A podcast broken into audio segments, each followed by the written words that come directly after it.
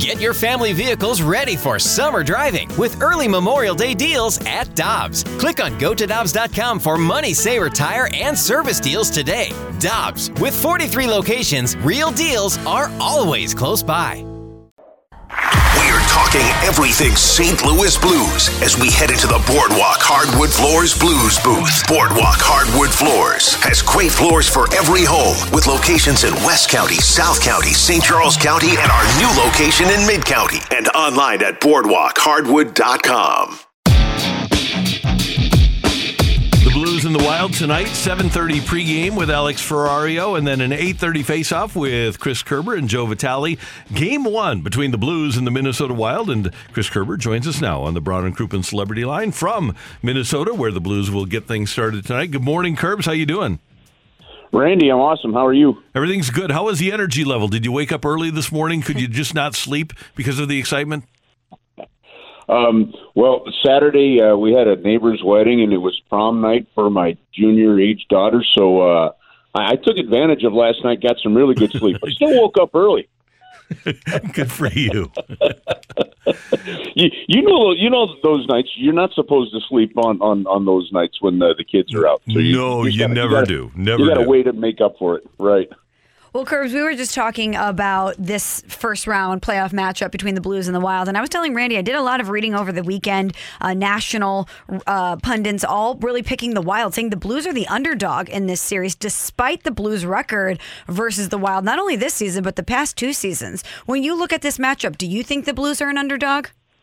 Listen, so like like this this series is I feel like it's going to challenge my hockey acumen like honestly, because I don't see I don't see the Blues as an underdog in this series in any way. And I'm sitting there going, "What am I missing?" Like I, I've, I've been calling people saying, "Hey, am I missing something here?" And I'm looking at stuff like the Blues averaged more goals per game than Minnesota in the regular season. The Blues averaged fewer goals against than the Minnesota Wild did in the regular season. The Blues power play is second in the league. The uh, Minnesota's power play isn't close. The Blues penalty kill was fifth in the league. Minnesota's penalty kill was 26th. Uh, I, I just I look at all that. I look at then the head-to-head action. I look at how the Blues, and, and yes, two games did go to overtime, but I, I look at how those games went. I, I just put all this in in the mix, and I'm sitting here going, I don't see how every time I turn around, somebody's telling me that Minnesota is a 60 to 75 percent favorite. Like I, I really don't. Now I'm not saying Minnesota can't win the series.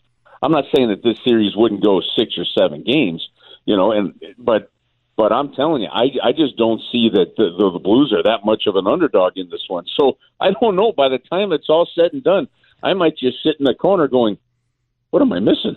Kerbs, you know how sometimes in the NFL media pundits will just pick the quarterback. They'll even say that this guy's better against that guy and leave the other 52 players out of it. I wonder if in a situation like this, people say, well, there's Marc Andre, Andre Fleury, who's won multiple Stanley Cups, and there's Ville Husso, who's never been in a Stanley Cup playoff before. Therefore, I'm picking the goalie. Well, you know what? I, I think that's part of it. I also think the other part of it is is Minnesota really has been a good, consistent team, and they're playing really well as a team. But I'll go to this: even in the month of April. Both the Blues and Minnesota had 16 games in the month of April. They were both 12 2 and 2. And that included two head to head games where the Blues beat Minnesota. And, and so, yeah, that's possible, Randy. But and, and this is not knocking Marc Andre Fleury, but Marc Andre Fleury was the starting goaltender for one of those Stanley Cups. He backed up Matt Murray in the other two, you know, in, in the end in, in those series. I think this. I think one of the intriguing parts of this series, and don't forget the Blues do have a goaltender that's won a Stanley Cup too, and was the mm-hmm. only rookie in the history of the league, right, to win all 16 games en route to a Stanley Cup championship. Uh, I I think the key in this series could be the fact that I think there's a good chance you could see all four goaltenders. You know, look, we, we've seen Marc Andre Fleury give way in the playoffs uh, over the last you know while for his playoff runs. Mm-hmm. Ville Husso's inexperienced but played well. Although look, he's given up 17 goals in his last four games. You know, I, I think I've seen some of that Binnington swagger coming back, so I'm curious there. So to me, really, the goaltending could be a heck of a wild card in this series in terms of how that plays out. And even that, now I realize with the Blues goaltenders, it's a it's a smaller sample size, but the Blues goaltenders are a combined 12-1 and one in their careers against Minnesota. Talbot, he's seven seven and six, and Marc Andre Fleury is nine twelve and I and four, I believe. So even even history says this thing could be pretty dang even. Well, Kerbs, where do you think this series can be won for the Blues? Boy, th- this one to me, I think, is really special teams. Now, here's the, the fun part about playoff hockey is you don't know how many special teams opportunities you're going to get. But Minnesota likes to bang the body. Minnesota likes to hit. Now, if they can do that with discipline, that's going to be something that I think they're they are a more physical team than than the Blues are, without a doubt. If the Blues can absorb some hits and not retaliate, that's going to be a huge thing here because Minnesota, I think, as a result, will take a few penalties, and if they do, the power play for the Blues can absolutely win this series. The Blues penalty killing can then help as well. So, but discipline is going to be key. I, I really think that this series may be won not so much five on five, but whichever team ends up with the best special teams play over the seven games. Kerbs, one of the key performers for the Blues when they won the Cup in 2019 was Braden Schenn. He's been hurt down the stretch. What's the status of Schenner?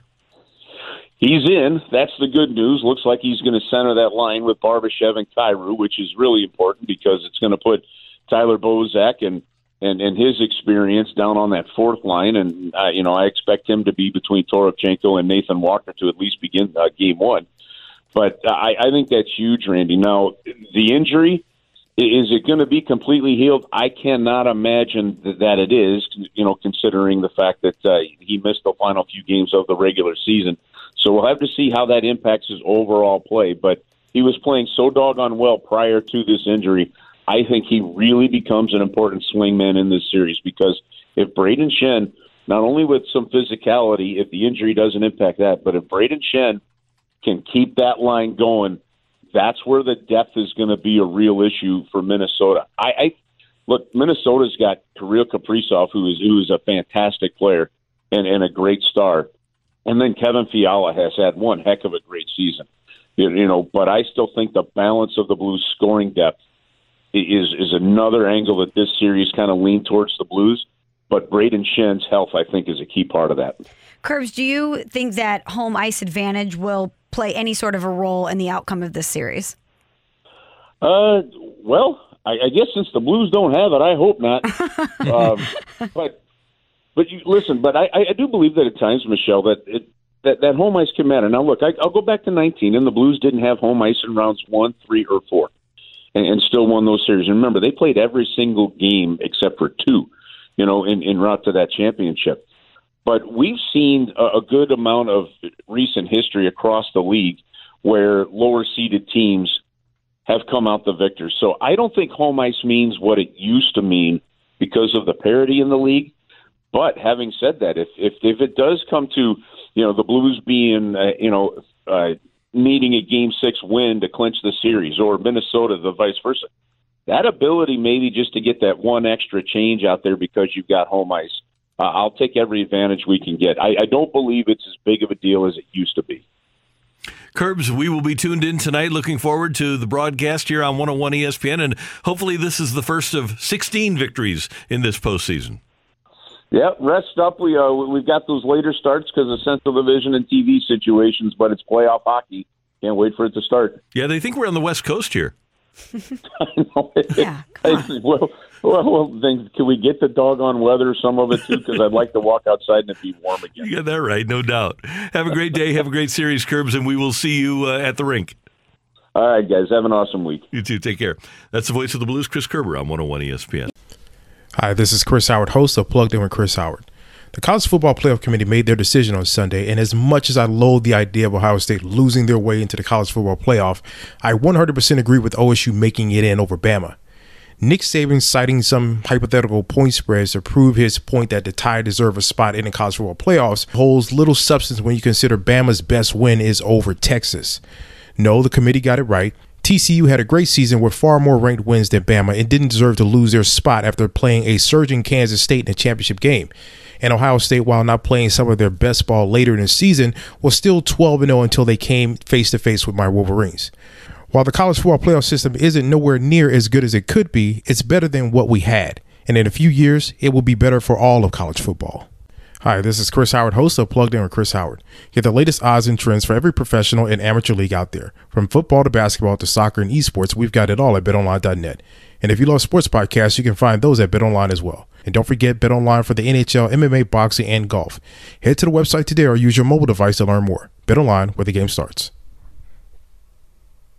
Want more ways to show your good side to the world? Donate plasma at a Grifols Center and join thousands of donors who are helping to save lives. Receive up to $1,000 your first month. Learn more at grifolsplasma.com.